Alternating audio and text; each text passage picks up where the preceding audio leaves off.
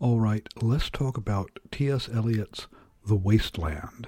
Uh, though, really, I probably don't need to do a lecture on this. It's so intuitively obvious to anyone reading it the first time that there's not really much to explain or unpack in a poem like this. Ahem.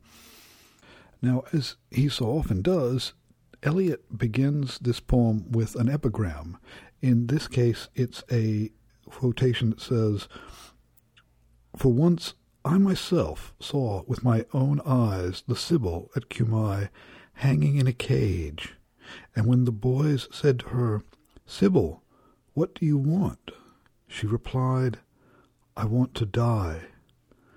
Now, the Sibyl at Cumae was uh, cursed with eternal life, but not eternal youth, and she just so she just wanted to die. Now, the the idea of death, therefore, comes into this poem from actually before the very beginning. This is a poem about uh, about death.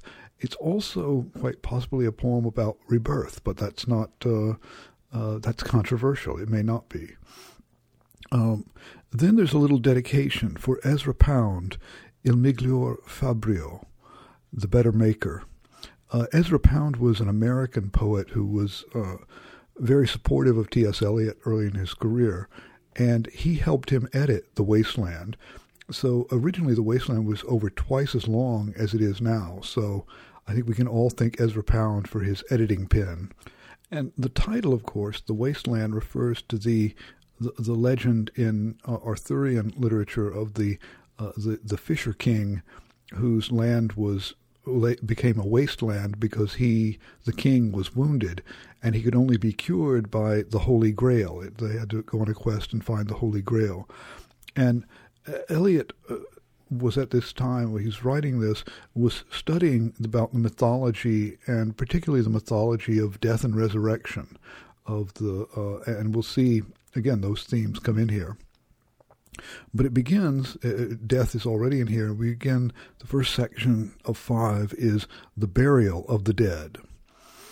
April is the cruelest month, breeding lilacs out of the dead land, mixing memory and desire, stirring dull roots with spring rain.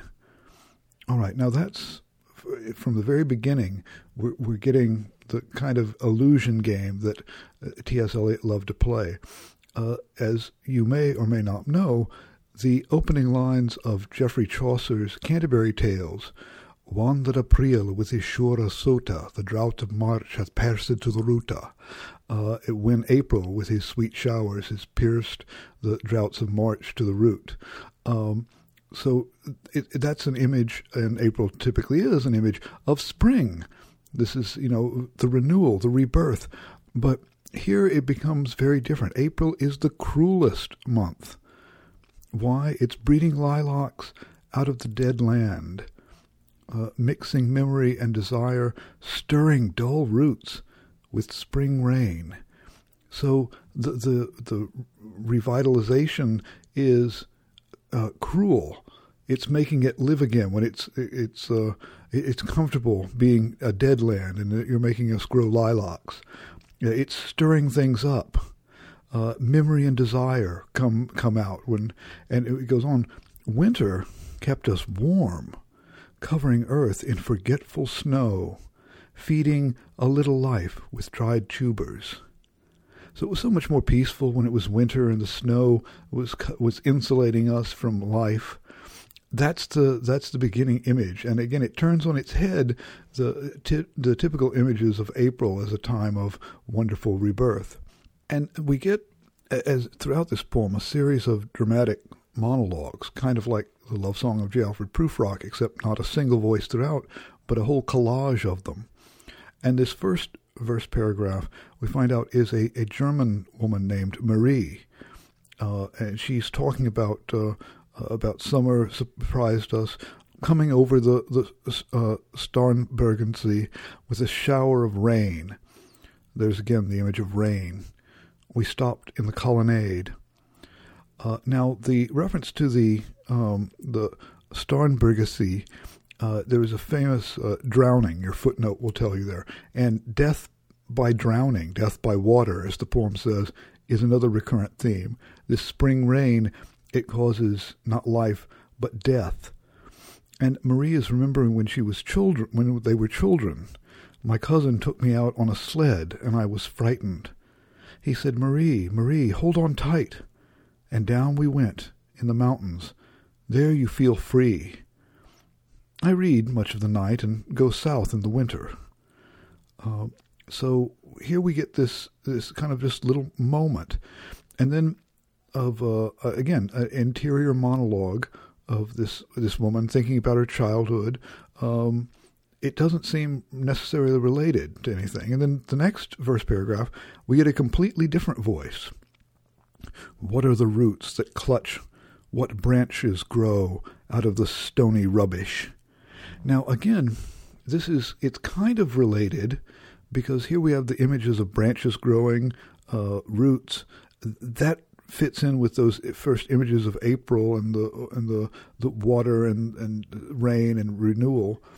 Uh, but it goes on, you know, Son of Man, you cannot say or guess, for you know only a heap of broken images, where the sun beats and the dead tree gives no shelter, the crickets no relief, and the dry stone no sound of water. So this is a kind of an apocalyptic, prophetic voice, uh, a son of man. It sounds very biblical, and that uh, that line, a heap of broken images, uh, which in some ways a good description of this poem. It is a heap of broken, uh, scattered, fragmented images, and this image of a desert. There's no sound of water. Uh, and he says, you know, I will show you fear in a handful of dust. Uh, so again, this is now we're not in, in Germany on holiday and you know seeing where they go on vacation. Now we're out in the desert. it's like this prophecy is being made. Um, uh, but it, it, too has some remembrances. Remember at the very beginning of the poem, it says memory and desire are mingled together here. Uh, you gave me hyacinths first a year ago. They called me the hyacinth girl. Yet when we came back late from the hyacinth garden, your arms full and your hair wet, I could not speak, and my eyes failed. I was neither living nor dead, and I knew nothing. Looking out in the heart of the light, the silence, Ode und Leer dem Meer. That is, the uh, um, water and uh, waste and empty is the sea. So another it, it, water image, but here, it, like the first in the first verse paragraph here, there was a memory of childhood. Uh, it was about something frightening. Here's a memory of childhood uh, that was uh, again his eyes failed. This beautiful girl, but it wasn't consummated. Um, so we get again, he's building up these correspondences and it's not quite clear what they all mean, but they do seem to be converging on some central themes and ideas about uh, about death, about uh, water, uh, about the regenerative and the destructive power of water, about relationships between men and women.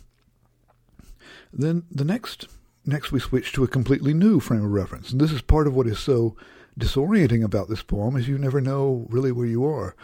This next one is Madame uh. She is a, a, a, clairvoyant, and she has a pack of cards, a, a like a tarot deck, uh, though not the traditional one. Uh, uh, Eliot has changed some of the images for his purposes. And the first one is the drowned Phoenician sailor. So here again, we get drowning and the deadly power of water. And look what he does here. He says, um, here she said, is, is your card, the drowned Phoenician sailor. And then in parentheses, those are pearls that were his eyes. Look. Now, that line, those are pearls that were his eyes, is from Shakespeare's play The Tempest. Uh, it's a song that the, the, uh, the, the, spirit Ariel sings uh, about uh, telling a man about his father, whom he thinks is dead, but is not actually. He thinks his father went down in a shipwreck and has died. And so this song, you know, those are pearls that were his eyes. And it says, nothing of him doth fade, but doth suffer a sea change into something rich and strange. Uh, so the idea is that he's been down there in the water and the pearls in his eyes. He's kind of being transformed, his corpse transformed under the water. And Eliot does this a lot in this poem. I will not point out anywhere near all of them, but a lot of these little lines and fragments, this heap of broken images, these fragments of references to other works of literature that bring in a whole another layer and a context. And the more you, the more well read you are, the more of this literature you know, the richer the poem and its references become, and also is harder to keep track of. Um, but we have this this next um, these these images in the tarot deck, the uh, Belladonna, the Lady of the Rocks, um, which it sounds like Mona Lisa, uh, the one-eyed merchant, the hanged man, and her prophecy is fear death by water. I see crowds of people walking round in a ring. Uh, so again, death by water, fear death by water. Then the last section, the last verse paragraph in this first section, is yet another voice Unreal City. Uh, and it turns out this is some version of London. We have London Bridge. A crowd flowed over London Bridge. Um, those, again, images of water flowing. Um, and I had not thought death had undone so many. So it's a crowd of ghosts flowing over London Bridge. Uh, and he sees one in particular, uh, uh, Stetson, uh, you who were with me in the ship at, My, at uh, Now, this is a classical reference, the Battle of Mylae. Um, uh, again, all of these things kind of coming in together. It seems like contemporary London, and then we get this reference to ancient Greek history. It says, The corpse you planted last year in your garden, has it begun to sprout? Will it bloom this year? And notice here again we have this this uh, images of growth and vegetation. April, uh, the spring rains. Uh, now uh, the idea of death. Will that will that corpse sprout? Uh, the idea of death and resurrection is here. All right. So you might think, what the hell is Eliot doing? Why is he changing up all of this? And part of it is he's trying to, he doesn't want this poem to be an easily accessible one. He doesn't want you to read it and think, oh, yeah, well, of course I get that he wants you to have to engage with it and study it and figure it out. A lot of modernist literature makes that assumption, which is very different from older literature. Now, a lot of times when you read something like uh, whether it's Charles Dickens or uh, William Shakespeare, those were popular writers at their time. We sometimes have to work to figure them out because they're distant from us in time uh, because the language and the references don't make sense to us. But Eliot made this difficult for people at his own time. I mean, the people who were reading this in the early 1920s would have also had a difficult time, maybe in some ways a more difficult time because they didn't have a, a, a, a years of, of critical analysis to, to help them out.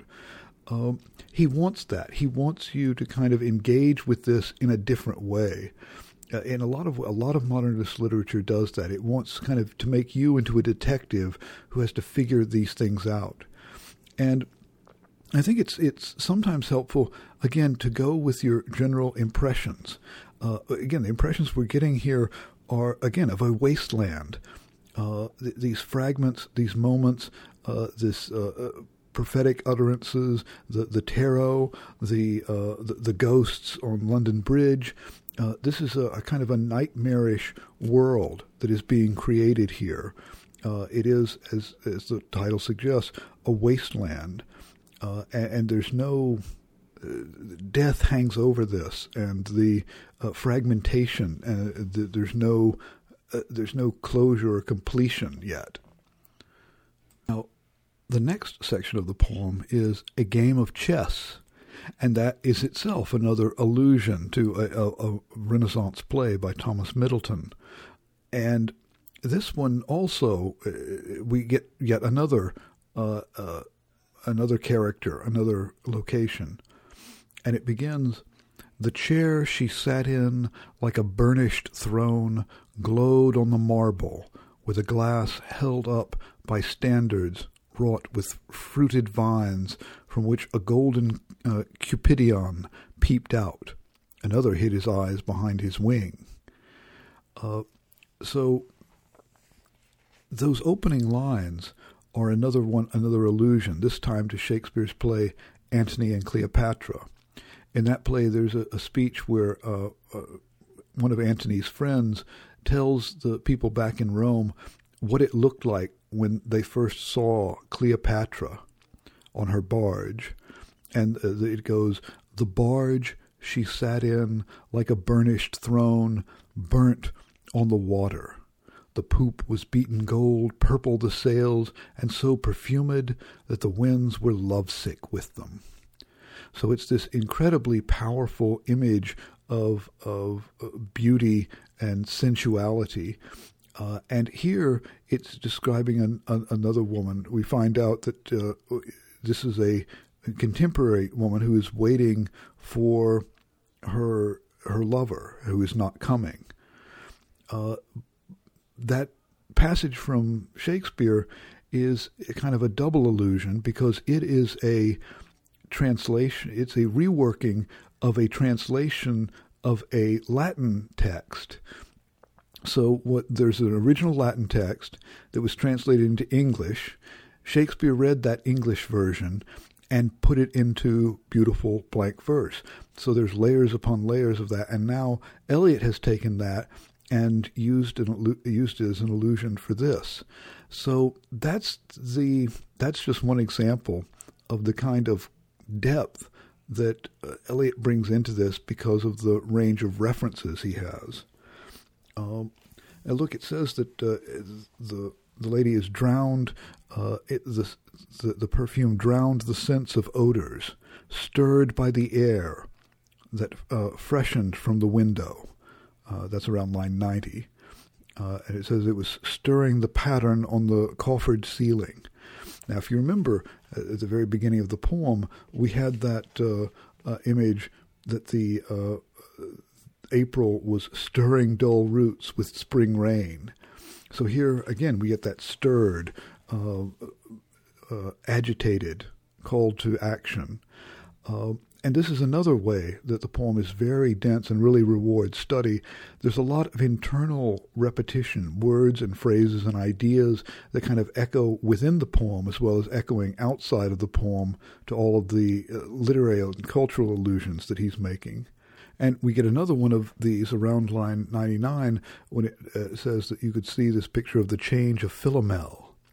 Now, Philomel, this is a, a, a from Ovid's Metamorphosis, was a, a woman who was raped by the king, and then because he didn't want anyone to tell uh, what he had done, he cut her tongue out. Uh, and so, but she was able to weave a tapestry that kind of showed the, the gave a, a, story about what had happened to her, so they could find her, the man who raped her, and punish him. Uh, and then after that happened, she was transformed into a nightingale. Uh, so that's a, a, an image and a story that comes up again, and notice it is also it's a, a, it's a story of metamorphosis of change, but also of you know sexual brutality uh, and uh, you know pain. It's um, you know it's not a nice story. There aren't a lot of nice stories that are referenced in the wasteland. It is about a wasteland. It's about a, uh, a, a horrible, dangerous time.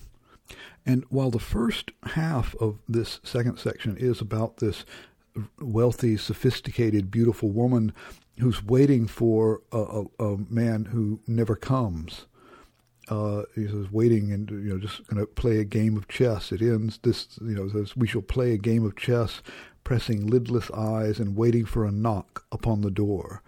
So she ends there just waiting. Um, unlike Philomel, uh, who you know that was the male sexuality too aggressive, uh, uh, raping her and mutilating her. This is male sexuality that is too passive. It doesn't. He doesn't even show up. She's waiting for him, and he's never going to show up. So the first half of it is is that story. Then we get the second half, which is lower class, poor, takes place in a pub, and this woman is talking. These two women are talking, uh, another dramatic monologue, and they're talking about a third woman. Uh, this is this again. It's it's it's complicated. Uh, line one thirty nine. When Lil's husband got uh, demobed, I said, I didn't mince my words. I said to her myself, "Hurry up, please. It's time." Now that's a uh, that's that's last call in a British pub. That's what they'll say. Hurry up, please! It's time. And so, uh, another thing that's striking about the Waste Land is it's full of these very literary allusions and Shakespeare and classical mythology and uh, you know German quotations and all this kind of stuff. But it also uh, references popular culture, uh, the kind of a common street language. Uh, the woman goes on. Now Albert's come back and uh, make yourself make yourself a bit. Now Albert's come back. Make yourself a bit smart. He'll want to know what you've done with that money he gave you to get you some teeth. He uh, he did. I was there. Uh, you'll uh, you'll have them all out, Lil, and get a nice set. He said, "I swear I can't bear to look at you." So the the uh, advice is that you know your your your uh, husband is coming, your boyfriend's coming back from the war. He's been demobilized. Um, so you want to you know use some of the money he spent you to get a new set of teeth. Uh, you know, he says he wants a good time, and if you don't give it to him, there's others will. Uh, so you know, you you gotta you gotta look nice and put out for him. Um, uh, again, this is a very different in every way from the the the, the kind of tragic uh, story of the the first half of this section, but it's again about the uh, the lack of real connection here, romantic connection between men and women. They're they're isolated. Um, and it goes on around line 160. Uh, she says, uh, "Look at you pulling a long face. You know, you don't sing. You don't look so good." And Lil told her, "It's them pills I took to bring it off." She said, "She's had five already and nearly died of young George. The chemist said it would be all right, but I've never been the same." You are a proper fool, I said. Now, what she's talking about is an abortion. The the chemist gave her a, a, a pill to induce an abortion, uh, and that's ruined her health. Uh, and that fits in very much with the iconography of the wasteland. The, the Fisher King is wounded in the in the groin, in the loins, and here it seems that her this woman's uh, has been wounded in that way, in a female way rather than a male one. Um, and again, we get this reputation repetition of "hurry up, please, it's time," which is both a naturalistic thing, but also you know kind of reminds you time is running out. You you don't have forever. Um, and look at the very ending of the of this section. Hurry up, please, it's time. Hurry up, please, it's time. Good night, Bill. Good night, Lou. Good night, May. Good night. Ta ta. Good night. Good night. Good night, ladies. Good night, sweet ladies. Good night. Good night. Um, now that is both kind of a double allusion because he's referencing a popular song, Good Night Ladies, at the time. Good night, ladies. Good night, ladies. Good night, ladies. We're going to leave you now. Uh, it's a, it's another song about men leaving women. But it also uh, alludes to Hamlet with Ophelia, um, uh, you know, saying good good night to him. Uh, Ophelia is another victim who had death by water, who who drowned herself. Um, so all of these kinds of associations and connections can come up here in the poem, and part of what Eliot wants you to do is to see this as a a, a picture of again of this contemporary wasteland that we're in. There, there's no connection between men and women. Everything is fragmentary. Everybody is trapped in their own little uh, piece or fragment of the culture.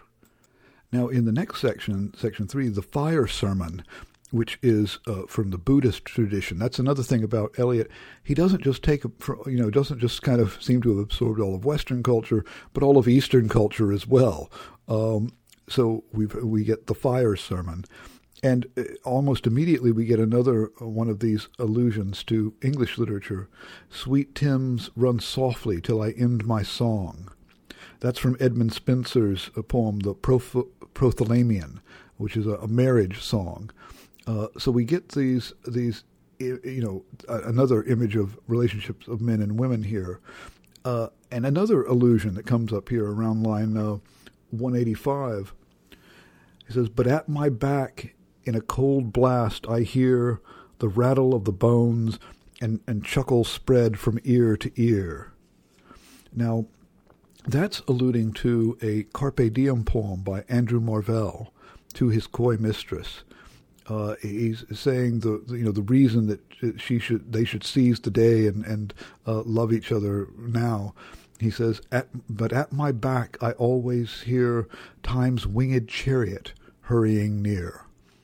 Uh, now that winged chariot hurrying near and the, the, the, the threat of death looming over them is there. It also, interestingly, that idea fits in the previous section with "Hurry up, please, it's time," um, and uh, we get another allusion to uh, that that same line in Marvell uh, about line one ninety six.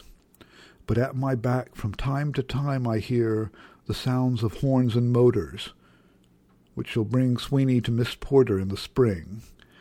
Now, part of the effect of this, you, get the illusion, he's not hearing, the, the, the, speakers in this poem are not hearing time's winged chariot or something as, as dramatic and romantic as that.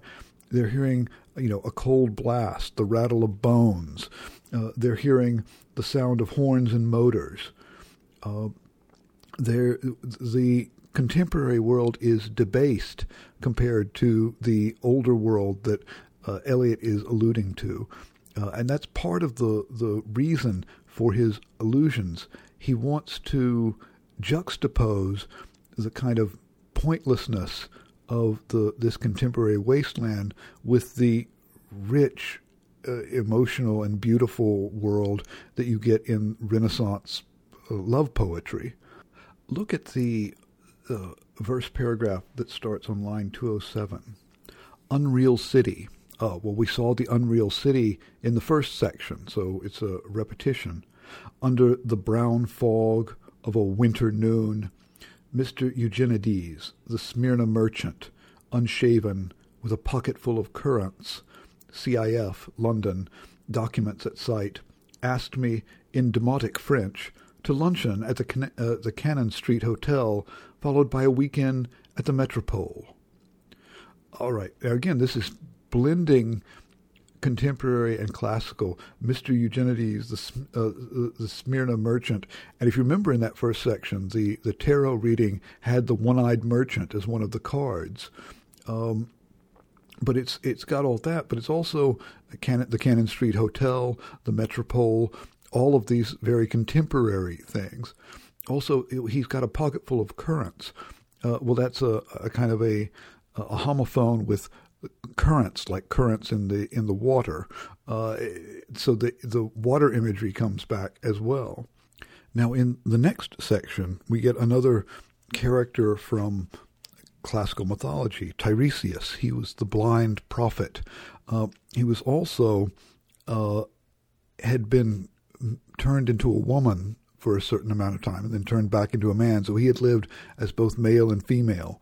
And look at the way that uh, Tiresias is described here. I, Tiresias, though blind, throbbing between two lives, old man with wrinkled female breasts, can see at the violent hour, the evening hour, that strives homeward and brings the sailor home from sea, the typist home at tea time.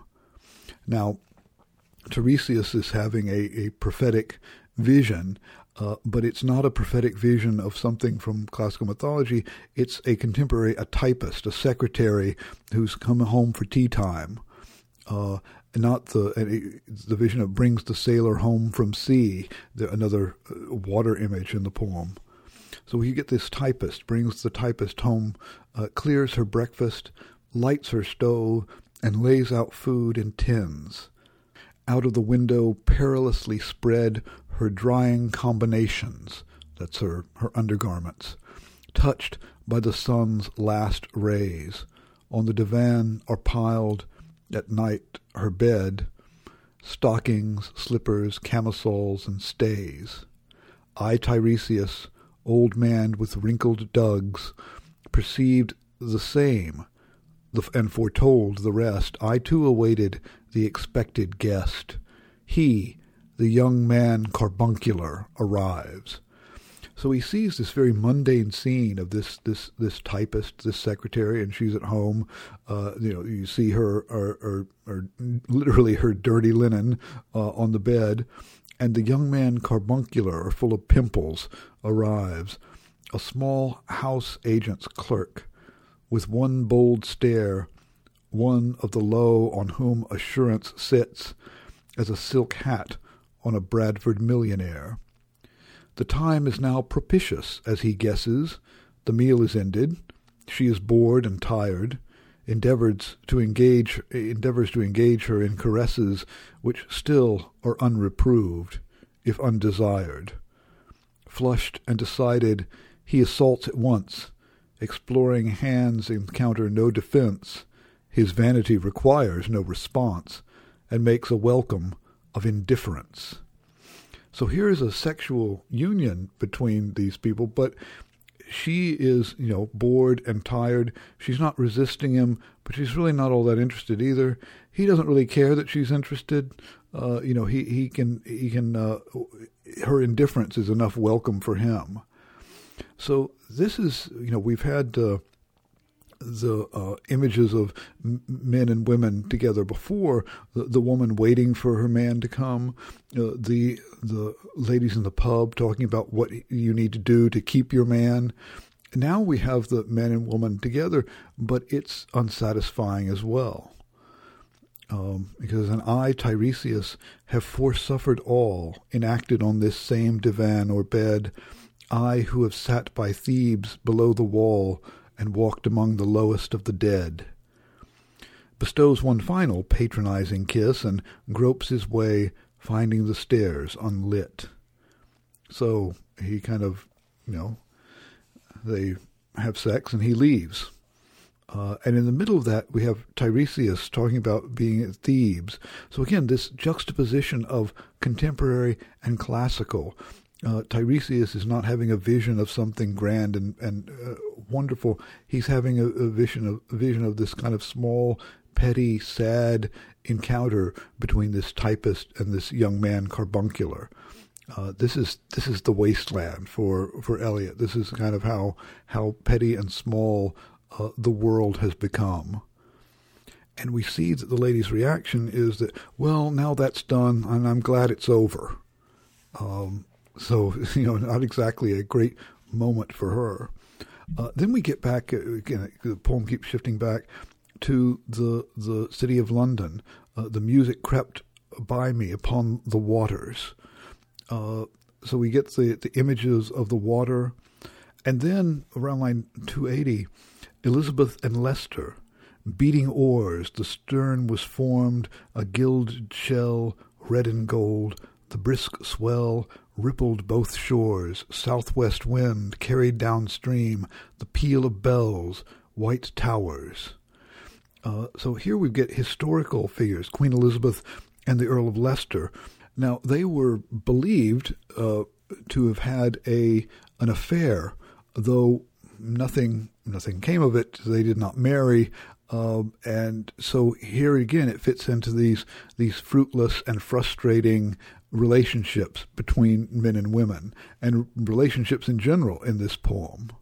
Look at the line uh, 296 My feet are at Moorgate and my heart under my feet. After the event, he wept. He promised a new start. I made no comment. What should I resent?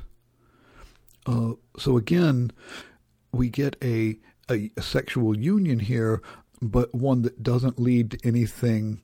Uh, any, any real doesn't seem to come out of any love, doesn't lead to any uh, relationship. Um, you know, he's promising a, a new start. She has no comment to that. Now, sometimes, in fact, most of the time, it, it, can be tricky to figure out who is speaking. The speakers change and shift. Uh, is this Elizabeth saying that? Is this a contemporary woman? And in some sense, it doesn't matter. Uh, Eliot himself said that every woman in the poem is the same woman. All the all the female characters are, in a sense, uh, the same theme, the same story, the same sadness. All the male characters too. And one of the significance of Tiresias is that he is both male and female. Uh, he is both of them. It's, it's, he embodies all of these voices and sees all of these visions. So whoever says that line, it fits in thematically with the with the rest of the poem. Um, and the next section we get death by water. Now that obviously is a big theme, and we get uh, Phlebas the Phoenician. Remember the the drowned Phoenician sailor was one of the tarot cards that you got in the tarot reading in the first section of the poem. A fortnight dead, forgot the cry of gulls, and the and the deep sea swell, and the profit and loss. A current under sea picked his bones in whispers. Now that echoes with several other things, references to the sea and sailors, uh, the the currents that the the, merchant had, and uh, picked his bones in whispers. Uh, in, in a way, alludes to that line from the Tempest. Those are pearls that were his eyes. The the, the water transforming the the corpse. He says, As he rose and fell, he passed the stages of his age and youth, entering the whirlpool. Gentile or Jew, oh, you who turn the wheel and look to windward, consider Phlebas, who was once handsome and tall as you. So this drowned Phoenician sailor uh, becomes a, a, a, reminder of death. He says, "We're we're on this voyage, but think about Phlebas. He was as handsome and tall as you are now, and he is dead. Uh, so the poem keeps, you know, the uh, both romance and death come again and again into this poem. Now, in the final section of the poem, what the thunder said, uh, we get this. Well, it begins after the torchlight, red on sweaty faces, after the frosty silence in the gardens, after the agony in stony places, the shouting and the crying, prison and palace and reverberation of thunder, of spring over distant mountains. He who was living is now dead. We who were living are now dying with a little patience. Now this is seems like an image, a biblical image. It's after the uh, the the betrayal. We've got the Garden of Gethsemane, the the stony places, the agony in stony places, the crucifixion, and now he who is living is now dead. Now this comes before the resurrection. And one way of thinking about the Waste Land is it's in that moment of death before any hope of resurrection. Uh, and then the poem goes on, and it picks up that uh, that prophetic voice that we got in early in the poem. Here is no water, but only rock. It's describing this desert area. It says, uh, if there were water, we should stop and drink. It says, but dry, sterile thunder, there's no, nothing but dry, sterile thunder without rain. There is not even solitude in the mountains, but red, sullen faces sneer and snarl from doors of mud-cracked houses. So it again, it's completely barren, completely waterless. Uh, you get get this sterile thunder that is has no rain. Uh, you can't. You're not even alone. At least there's some solitude in the desert, but not here. There, there, but there's no. And it says talks about what we would do um, if there were rock and also water and water, a spring, a pool among the rock, if there were the sound of water only, not the cicadas and dry grass singing, but sound of water over a rock, where the hermit thrush sings in the pine trees, drip, drop, drip, drop, drop, drop, drop, but there is no water. So you know, we would do all this if there was water, but there isn't any. Um, and so it goes on. It goes on at great length talking about this uh, and these images of again of desert and futility, and the final movement of the poem uh, moves to the Ganges. Uh, this is around line 396. Ganga was sudden, and the limp leaves waited for rain. So now we're we're still waiting for rain, but it is near a river. And then the thunder speaks. This is again Eastern uh, references he's making. Uh, the the words of the thunder and the way that they are translated in the Hindu tradition. And there are three reiterations of this. Uh, da, Datta, what have we given?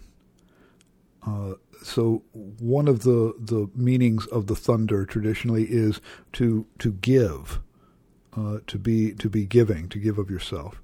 The next one is da, uh, Dayadhvam, I have heard the, the key turn in the door once and turn once only.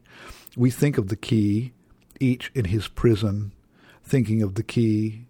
Each confirms a prison. Only at nightfall, ethereal rumors uh, reeve for a moment uh, a broken Coriolanus. So, the, the this meaning of, of the thunder is for mercy and this one doesn't seem available. We don't. We're not. Uh, we, we we don't give. We don't have mercy, and we don't have mercy because we are each locked in his own prison. And all of this kind of cacophony and collage of different voices in the poem uh, adds up to that. Each one is kind of uh, isolated and on their own, and there there's no connections that are made. So there's no chance for mercy. And the final da is dam damyata, that is self control. The boat responded gaily to the hand expert with sail and oar. The sea was calm. Your heart would have responded gaily when invited, beating obedient to controlling hands. I sat upon the shore, fishing with the arid plain behind me.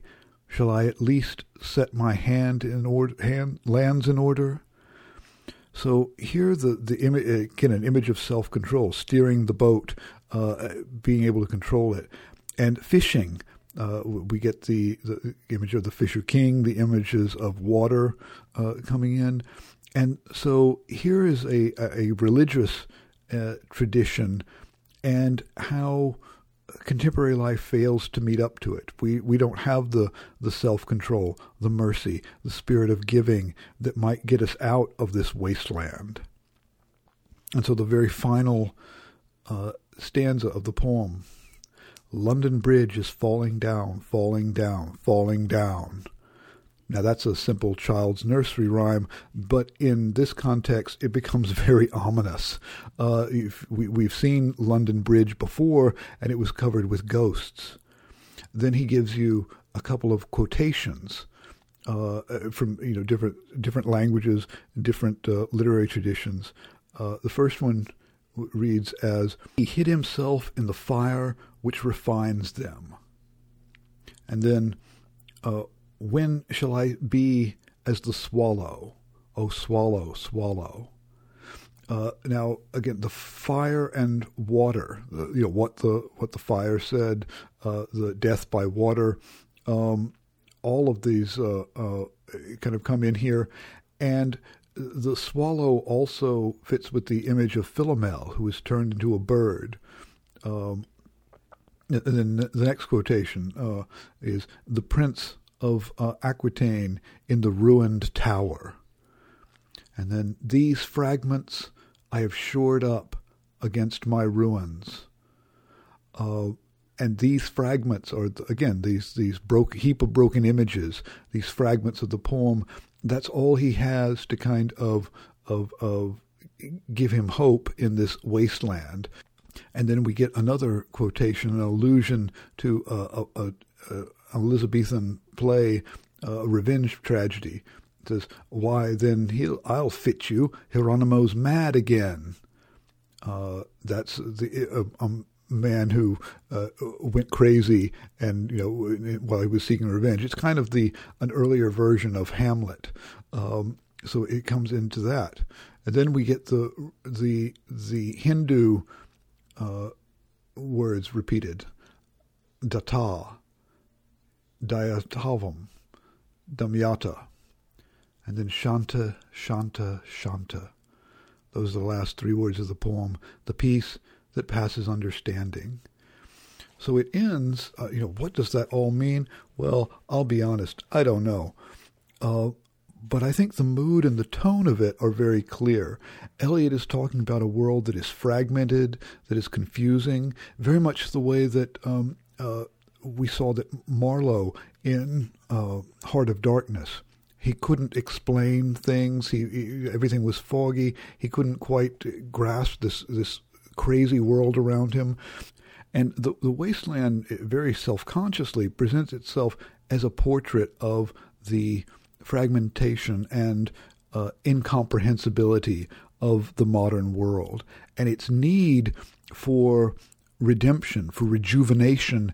But there's there's a just the hint of that, but it's not a strongly hinted possibility. It's not clear. Oh well, don't worry, everything will be okay. You know, the uh, the there'll be a resurrection and everything will be great. No, this is a world that seems mired in in a death that's not going to have a resurrection. Uh, so uh, again, that's a very bleak picture that it's painting, uh, and there are kind of I, I, think reasons in the early 20th century that people were feeling that kind of bleakness. Uh, but Eliot certainly captures that. And stylistically, he he captures it in the way he writes. Uh, he could have written a poem on the same theme in a much more straightforward way, but it wouldn't have embodied the theme the way that this does, the way the fragmentary language and references give give the reader the experience of being in this chaotic wasteland. All right, well, I will leave uh, the Waste Land uh, there for now, though uh, it, it, could repay a great deal more study if you if you are interested in that. Uh, for next time, we're going to start uh, Virginia Woolf's novel Mrs. Dalloway. Now, this is a novel that Mrs. Dalloway is not surprisingly the main character of the novel, and I want you to look at how is she presented. A lot of this book is written in what is called, I think misleadingly, stream of consciousness. That is, it's tracing the, the thoughts and feelings of the characters as they're going through their day. In fact, Mrs. Dalloway is the story of a single day. Uh, it, it, the whole book takes place in in uh, uh, one one day, and Mrs. Dalloway, as she's going about her daily routine, we get her inner thoughts and the inner thoughts of several other characters. And one of the things I want you to look at is how is Mrs. Dalloway different from a character like Septimus? He's the other major character in the book. How do they see and respond and think differently? Uh, and the book will uh, show us that. This is, uh, again, it's a stream of consciousness, so you have to kind of pay attention to who is, uh, whose head are we in at this moment. Um, also, you might think about how this is, is different from a novel like Jane Austen would write with uh, Pride and Prejudice. Uh, we'll be talking about that as well. Now, one problem of, of studying Mrs. Dalloway is that it has no chapters. It is it is a continuous stream of narrative. So I've just given you the page numbers uh, for the first uh, our first uh, lecture. I want to talk about pages 2156 through 2171. All right. Well, thank you for your attention, and I will talk to you about the beginning of Mrs. Dalloway next time.